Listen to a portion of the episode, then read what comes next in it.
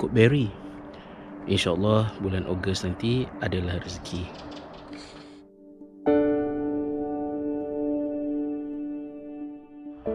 Bismillahirrahmanirrahim. Assalamualaikum warahmatullahi wabarakatuh. Alhamdulillah kita pada masa ini berada di dalam uh, bulan Ramadan yang juga merupakan bulan Al-Quran dan kita baru sahaja baru-baru ini uh, meraihkan 17 Ramadan sebagai tarikh uh, yang disebut sebagai Nuzulul Quran. Walaupun uh, para ilmuwan tidaklah bersepakat uh, pada tarikh tersebut. Dan kita tahu 17 Ramadan adalah merupakan uh, tarikh yang juga bersempena dengan peperangan Badar Al-Kubra. Uh, tapi pada kali ini saya nak mengajak uh, sahabat-sahabat untuk kita melihat sedikit beberapa aspek berkenaan dengan Al-Quran. Terutamanya dari perspektif kita sebagai warga pendidik. Yang mana kita sama-sama sedia maklum bahawa Al-Quran ini adalah merupakan kalam Allah. Tapi bagi saya yang berada di Finland ini saya kadang-kadang menyebutnya sebagai sebuah buku yang hebat dan kehebatan uh, Al-Quran ini memerlukan kepada kita untuk mempunyai beberapa alat untuk membolehkan uh, kita memaksimumkan manfaat yang kita ambil daripadanya dan salah satu daripada alat penting untuk kita mengambil manfaat yang sebanyak-banyaknya daripada Al-Quran adalah uh, berkenaan dengan ilmu bahasa Arab. Ada hikmah yang besar mengapa Al-Quran itu uh, diturunkan di dalam bahasa Arab dan kekal dibaca uh, sehingga generasi bergenerasi sampai ke hari ini di dalam bahasa asalnya iaitu di dalam bahasa Arab. Ini adalah kerana dia berbalik kepada uh, karakter bahasa Arab itu sendiri yang sangat terperinci uh, dalam memilih perkataan untuk mengungkapkan sesuatu dan menceritakan sesuatu. Ada banyak contoh yang boleh kita ambil daripada Al-Quran uh, saya tiba-tiba tersenyum tu sebab uh, saya teringat baliklah berpuluh tahun yang lalu semasa saya masih bersekolah uh, saya berperang dengan uh, cikgu sebab nak meminta kebenaran untuk membolehkan saya mengambil paper bahasa Arab dalam SPM kerana pada masa itu uh, peraturannya ialah kita tak boleh ambil lebih daripada 10 subjek jadi bila kita dah duduk dalam kelas uh, sains, kita dah ada biologi, chemistry, fizik, kemudian ada triple one nine lagi kan. Jadi nak ambil bahasa Arab tu sekolah tak benarkan. Uh, pada masa itu uh, saya nak juga bahasa Arab tu uh, sebabnya ialah kalau saya boleh ingat balik uh, bukanlah bercita-cita untuk menjadi seorang uh, ilmu agamawan ya orang agama ustaz ke ulama ke tak tapi uh, saya tak dapat membayangkan bagaimanakah saya nanti beberapa tahun akan datang menjadi seorang muslim dewasa yang tidak boleh berbahasa Arab. Sebab itu selepas SPM uh, apabila saya memohon dalam borang UPU tu kan uh, pemohonan pertama saya adalah kursus bahasa Arab di Morocco. Tapi saya tak cukup syarat uh, dan dipendekkan ceritanya ke Jordan lah. Uh, kerana pentingnya bahasa Arab tu. Jadi kita patah balik. Terutamanya dalam untuk memahami al-Quran. Dan untuk memahami dan mendalami al-Quran itu boleh menjadi motivasi yang paling besar bagi orang bukan Arab macam kita untuk belajar bahasa Arab. Tadi saya sebutkan bahawa ada banyak contoh dalam al-Quran untuk kita melihat bagaimana terperinci dan telitinya pemilihan perkataan uh, yang menjadi uh, kenderaan untuk menyampaikan makna yang begitu agung dan besar di dalam wahyu itu sendiri.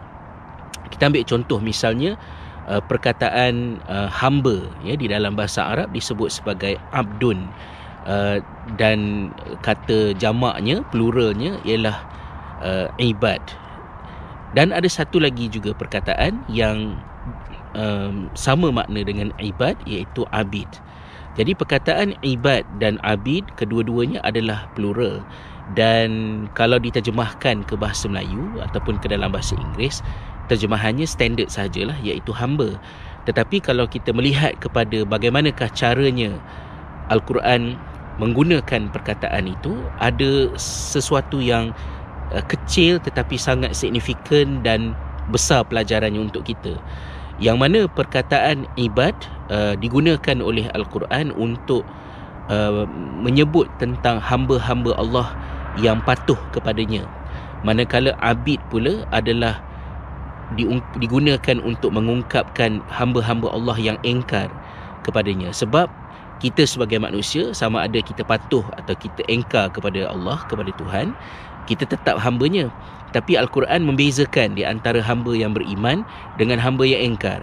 Hamba yang beriman itu disebut sebagai ibad manakala hamba yang engkar itu disebut sebagai abid. Ulama ketika memproses um, perbezaan ini mendatangkan uh, istilah kepada kedua-dua perkataan ini. Apakah beza di antara ibad dan abid? Iaitulah pada perbezaan cara ia dieja. Ya, perkataan ibad dieja dengan ain ba alif dal mana manakala perkataan abid pula ialah ain ba ya dal. Jadi bezanya ialah huruf alif dan juga huruf ya. Dalam perkataan ibad, alif itu uh, disebutkan oleh ulama sebagai alif al-izzah. Alif kemegahan, alif kebanggaan. Kerana sifat huruf alif itu berdiri tegak dan mempunyai uh, kemegahan, karisma. Jadi perkataan ibad itu sendiri apabila dipandang oleh orang yang memahaminya dia berbeza daripada perkataan abid kerana perkataan abid dieja dengan menggunakan huruf ya dan huruf ya itu di uh, istilahkan oleh ulama sebagai ya udzillah ya huruf ya kehinaan uh, disebabkan oleh uh, cara ianya ditulis yang flat terkelepet dekat atas dekat atas garisan kan tak tak tidak seperti alif. Uh, agaknya orang pun nama bubuh nama anak alif kan tak bubuh ya kan. Walaupun ada pak ya kan. Uh, jadi bagi orang yang memahami akan hal ini cukup dengan melihat perkataan itu sudah dapat um, memahami ataupun mula merasakan tentang apakah konotasi yang berada di sebalik perkataan itu dan apakah yang cuba disampaikan. Itu antara contoh yang menarik lah yang terkandung di dalam Al-Quran. Begitu juga dengan misalnya contoh uh, bagaimana Al-Quran mengungkapkan matahari. Sekarang ni pukul baru lepas baru lepas sembahyang subuh tadi uh, tapi matahari dah menyinar cerah kan. Sekarang ni pukul 5 pagi lebih kurang kat sini. Jadi matahari disebut oleh Al-Quran sebagai dhaya manakala bulan uh, al-qamar disebut sebagai nur uh, ada perbezaan yang besar di antara dhaya dengan nur kerana uh, dhaya ini ialah sesuatu yang menyinar sesuatu yang mengeluarkan cahaya daripada dirinya sendiri manakala nur pula adalah um, adalah reflection uh, imbasan cahaya yang sumbernya adalah daripada sumber yang lain bukan daripada dirinya sendiri. Dan di zaman Nabi sallallahu alaihi wasallam uh, perbezaan di antara matahari dengan bulan mana yang menyampaikan cahayanya sendiri dan mana yang reflect pada sumber yang lain itu belum ada dalam pengetahuan um, masyarakat pada pada masa itu. Jadi begitulah ya maknanya bagaimana al-Quran begitu uh, teliti dalam memilih istilah-istilah yang hendak diguna pakai dalam mengungkapkan sesuatu. Jadi berbalik kepada proses uh, turunnya uh, ayat al-Quran yang uh, turunnya al-Quran buat Uh, pertama kalinya kepada baginda Muhammad sallallahu alaihi wasallam pada bulan Ramadan uh, kita nak tengok sedikit beberapa aspek yang ada di situ. Kita sama-sama sedia maklum bahawa uh, sebelum daripada turunnya wahyu uh, baginda sallallahu alaihi wasallam telah mengasingkan diri di Gua Salam telah mengasingkan diri di Gua Hira yang berada di puncak Jabal Nur. Uh, selama beberapa tahun ya kalau dalam sirah Ibnu Hisham itu ada maklumat yang uh, menyatakan bahawa baginda uh, mula bertahannuth ya istilah yang dipakai ialah tahannuth uh, semenjak daripada usia 36 tahun. Jadi kita sama-sama maklum bahawa ketika wahyu diturunkan baginda Nabi sallallahu alaihi wasallam berumur 40 tahun. Jadi maknanya baginda uh, meluangkan masa lebih kurang dalam 3 4 tahun begitu untuk mengasingkan diri uh, daripada masyarakat dari semasa ke semasa. Uh, tahaduth ini bukanlah merupakan satu uh, proses uh, spiritual semata-mata. Dia bukan meditation tetapi sama ada perkataan tahannuth itu sendiri ataupun berbalik kepada um, apa yang diungkapkan yang diceritakan oleh Nabi sallallahu alaihi wasallam ketika berada di dalam tempoh itu termasuklah beberapa mimpi signifikan yang baginda alami dalam tempoh baginda bertahannuth itu. Kita memahami bahawa tahannuth itu adalah merupakan satu proses untuk baginda melepaskan dirinya daripada Uh, kongkongan uh, persekitaran uh, supaya baginda boleh berfikir dan melihat dengan lebih jernih uh, terhadap apa yang baginda fikirkan terutamanya dalam memikirkan tentang solusi kepada korupsi dan juga kemerosotan akhlak yang berlaku di dalam masyarakat di mana baginda hidup pada ketika itu. Uh, ini adalah kerana bila kita lama berada di dalam satu persekitaran, uh, dalam keadaan kita sedar ataupun tidak sedar, kita boleh uh, sangat dipengaruhi oleh persekitaran dalam memikirkan tentang sesuatu. Uh, sama ada uh, nilai yang dipegang oleh masyarakat, sistem, uh, rutin, Uh, kebiasaan dan kalau zaman sekarang ni apa yang viral dan trending contohnya jadi kita benda-benda itu boleh menjadi penghalang kepada kita untuk uh, melihat dengan terang dan jelas terhadap apakah sebenarnya kebenaran yang yang dicari. Uh, justru uh, ketika saya membaca buku yang dihadiahkan kepada saya oleh Ustaz Abu Ilkia daripada Raudatul Mikyas di Bangi Gateway itu iaitu uh, tafsir ayat-ayat uh, pendidikan ini bukunya kan? Jadi penulis uh, buku ini uh, me- me- me- mengusulkan mengatakan bahawa ada kemungkinan bahawa sekiranya baginda sallallahu alaihi wasallam tidak uh, bertahanus selama beberapa tahun itu sebelum daripada proses menerima wahyu mungkin uh, ada kesukaran-kesukaran yang boleh terjadi um, kepada baginda sehingga boleh uh, menghalang daripada menyingkap uh, makna-makna sepenuhnya yang ingin Allah Subhanahu taala sampaikan melalui wahyu yang di uh, yang diajukan kepada kepada baginda. Jadi meneladani akan hal ini saya kira uh, kita sebagai uh, umat Islam yang yang beriman kepada Allah dan juga kepada Al-Quran sebagai pembimbing kita di bulan Ramadan ini walaupun keutamaan tertingginya adalah untuk kita membaca Al-Quran sebanyak mungkin tetapi uh, wajar juga kita mempertimbangkan agar daripada semasa ke semasa uh, kita berusaha untuk memisahkan diri daripada kebisingan daripada hiruk pikuk persekitaran supaya kita dapat membezakan di antara Uh, satu pendirian yang kita buat atas apakah yang sebenarnya yang benar itu dan apakah pendirian yang dipengaruhi oleh persekitaran.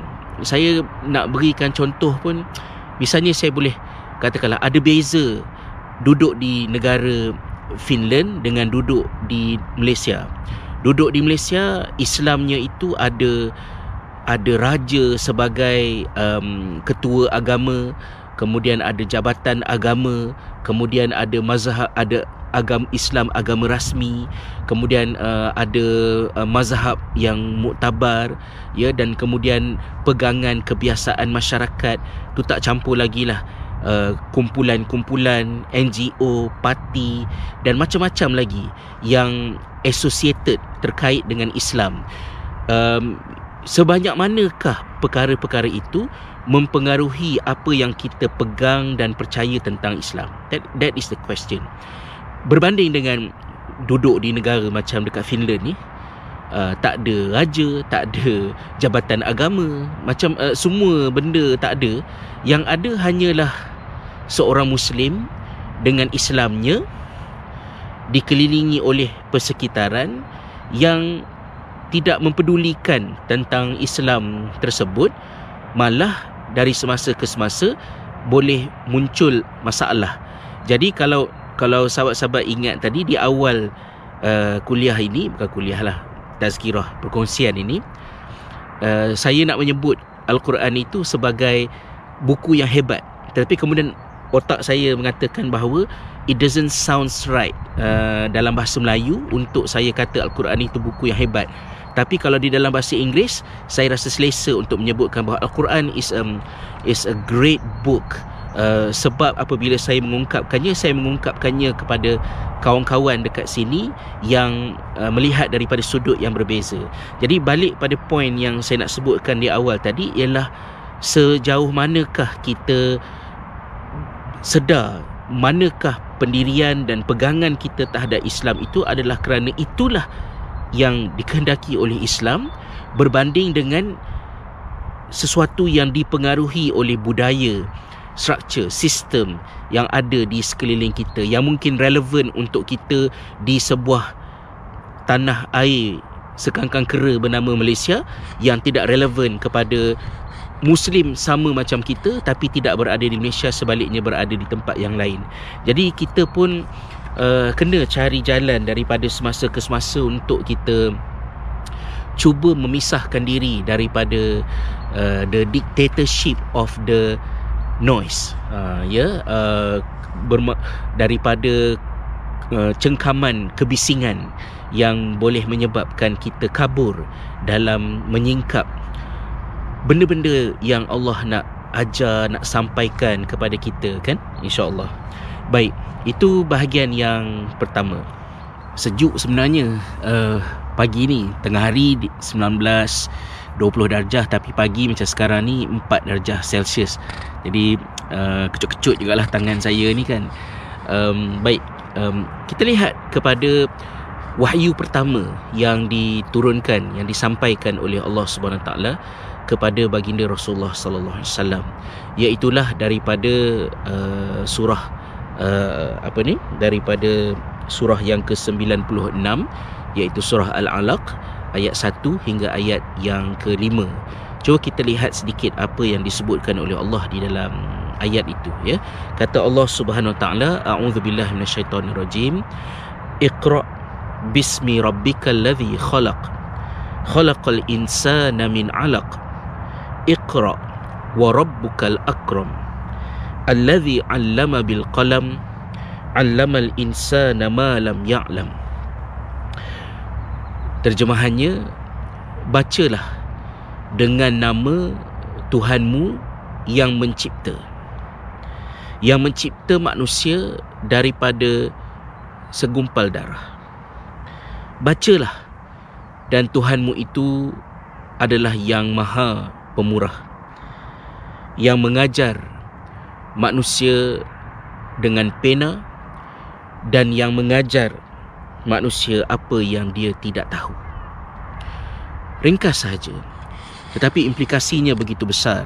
Ya, kalau kita tengok dalam tafsir Fi Zilalil Quran, uh, Said Qutub ada membahaskan dengan panjang lebar betapa besarnya implikasi perintah Iqra ini uh, yang mengubah tamadun manusia. Tapi kita tak tak tak nak pergi kat situ. Kita nak lihat um, beberapa perkara induk yang awal di peringkat mikro yang ada di dalam uh, ayat berkenaan. Perintah yang pertama yang diungkapkan yang disampaikan oleh Allah melalui perantaraan Jibril adalah perintah baca iqra ya baca. Satu perkara yang uh, ajaib lah ya kiranya. Kerana Nabi SAW itu adalah seorang yang ummi yang illiterate. Tetapi perlu kita ingat bahawa perkataan uh, baca itu ada disebut perkataan qira'a itu dalam dalam bentuknya yang berbeza-beza ada disebut beberapa kali di dalam al-Quran. Tetapi perkataan qira'a itu tidak terikat kepada makna membaca sesuatu yang bertulis uh, kerana um, membaca dan juga menulis itu adalah merupakan uh, kenderaan untuk menyampaikan ilmu. Di zaman Nabi sallallahu alaihi wasallam uh, tidak membaca itu bukanlah sesuatu yang uh, terkait dengan soal kemunduran tidak berpendidikan. Kerana pada masa itu uh, perpindahan ilmu proses pembelajaran itu adalah banyak ber, ber, bergantung kepada aspek uh, oral ya secara lisan. Namun tetap timbul pertanyaan apabila Jibril sebut baca isunya ialah uh, apa yang nak dibaca ha, kan? Apa yang nak dibaca? Kerana apabila kita perintahkan kita arahkan seseorang untuk membaca perlulah ada uh, bendanya yang hendak dibaca. Tapi kita biarkan dulu sekejap di situ. Kita lihat kepada kepada kepada ayat yang pertama itu yang sangat unik. Kerana apabila Allah SWT perintahkan kepada Rasulullah SAW untuk membaca dan membaca itu menjadi pintu yang membuka kenabian yang mem, yang mem, yang memindahkan manusia daripada jahiliah kepada Islam. Dan perintahnya pada masa itu bukan perintah solat ke menutup aurat ke berzakat ke haji ke jihad ke tidak ya tapi baca.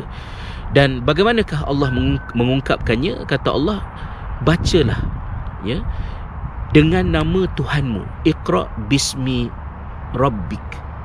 Allah tidak sebut bacalah dengan nama Allah.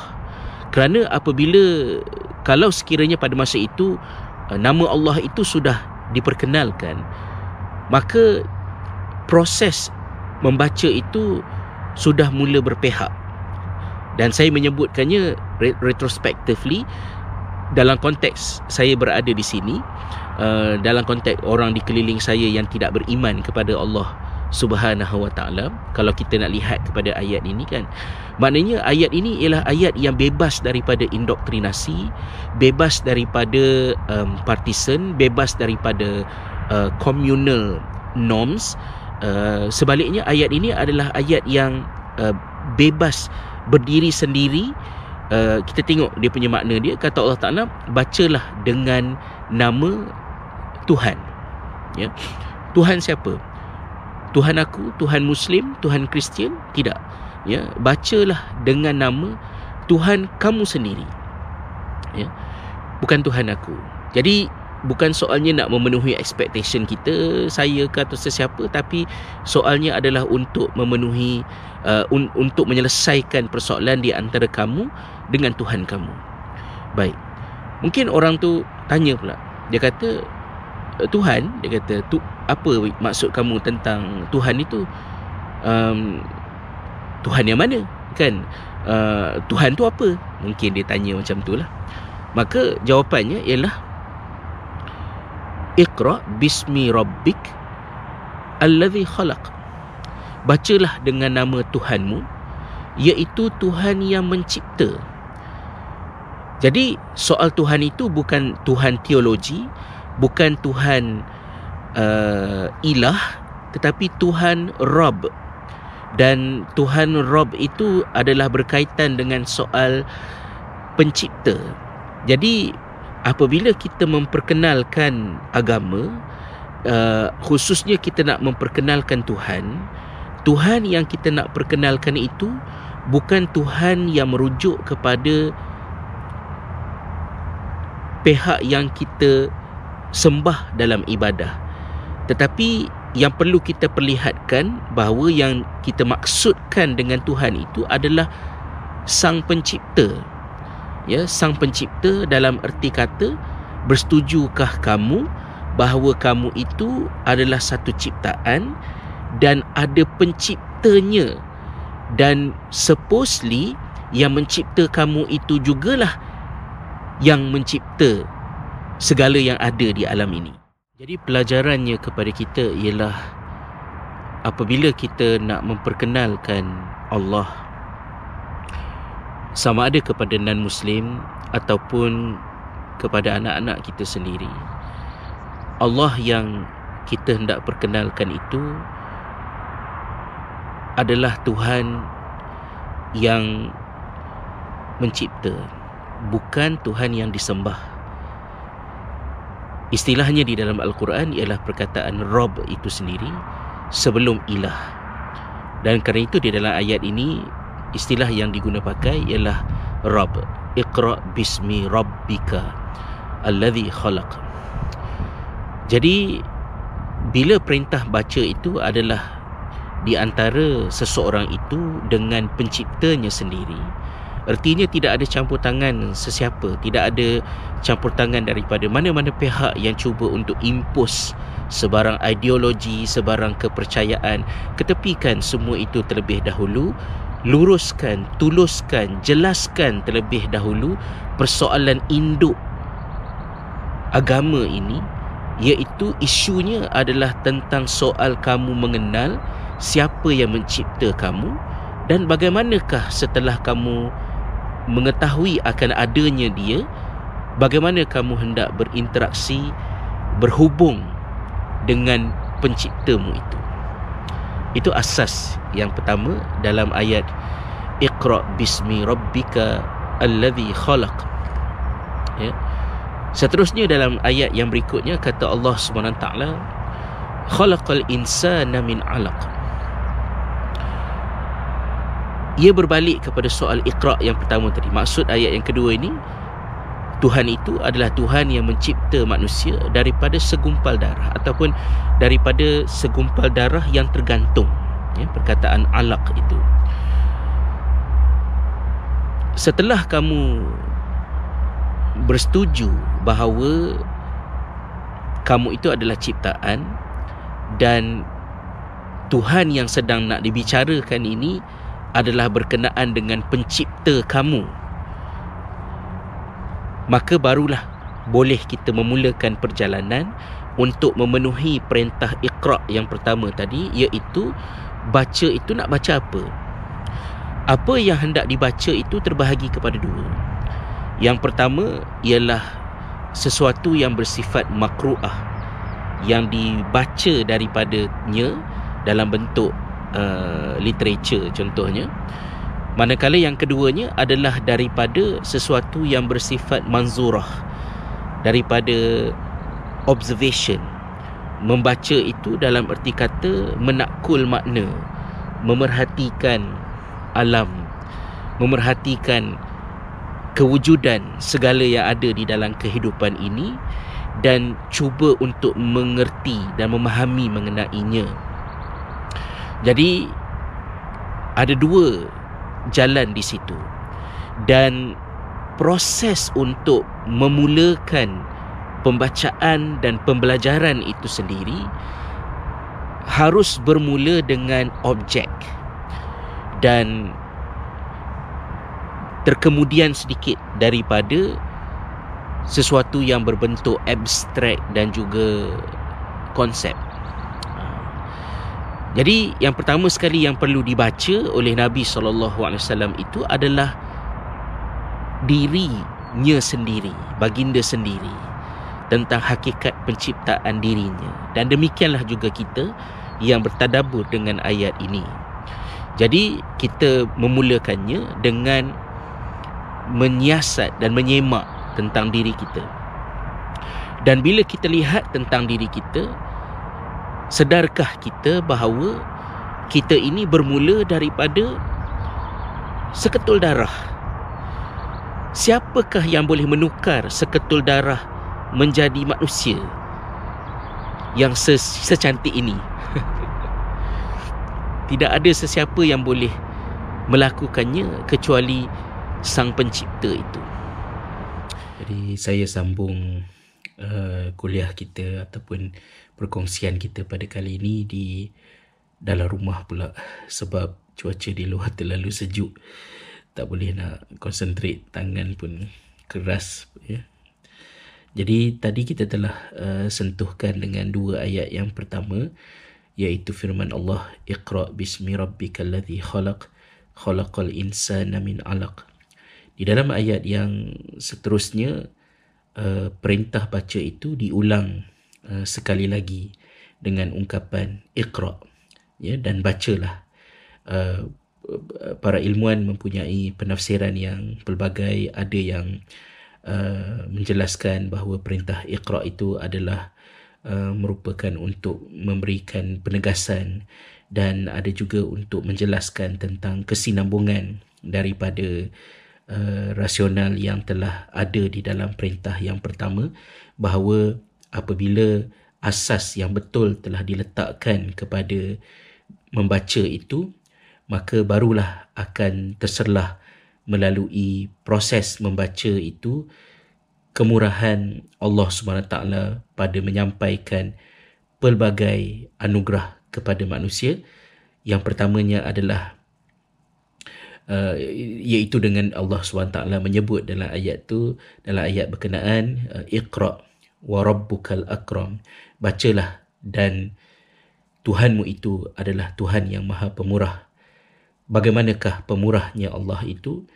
Dia mengajar kepada manusia memberikan kepada manusia alat untuk mem- me- menyokong proses membaca itu tadi iaitulah dengan pena. Dan pena ini telah kita sama-sama sedia maklum dalam wahyu kedua yang diperintahkan oleh Allah dalam surah Al-Qalam bagaimana Allah SWT telah uh, bersumpah dengan uh, pena kan? Uh, kemudian yang terakhirnya uh, alamal insana ma lam ya'lam. Dan seterusnya berjalanlah proses belajar itu apabila Allah mengajar kepada manusia apa yang tidak diketahuinya. Maka walaupun uh, apabila sepanjang hidup kita ini kita terus belajar dan belajar dan kita mempunyai guru yang daripada seorang kepada seorang mengajar kepada kita ilmu daripada semasa ke semasa tetapi hakikatnya yang membolehkan uh, perkara itu terjadi adalah pada kemurahan Allah SWT untuk membukakan uh, peluang agar seorang manusia itu dapat belajar sesuatu yang tidak diketahuinya sebelum daripada daripada itu. Jadi ini adalah uh, sedikit uh, tadabur kita terhadap Uh, perkara-perkara yang terkandung di dalam uh, perintah wahyu yang pertama iaitu uh, dalam ayat yang uh, ayat-ayat awal di dalam surah Al-Alaq yang telah kita bicarakan sebentar tadi. Mudah-mudahan ada sedikit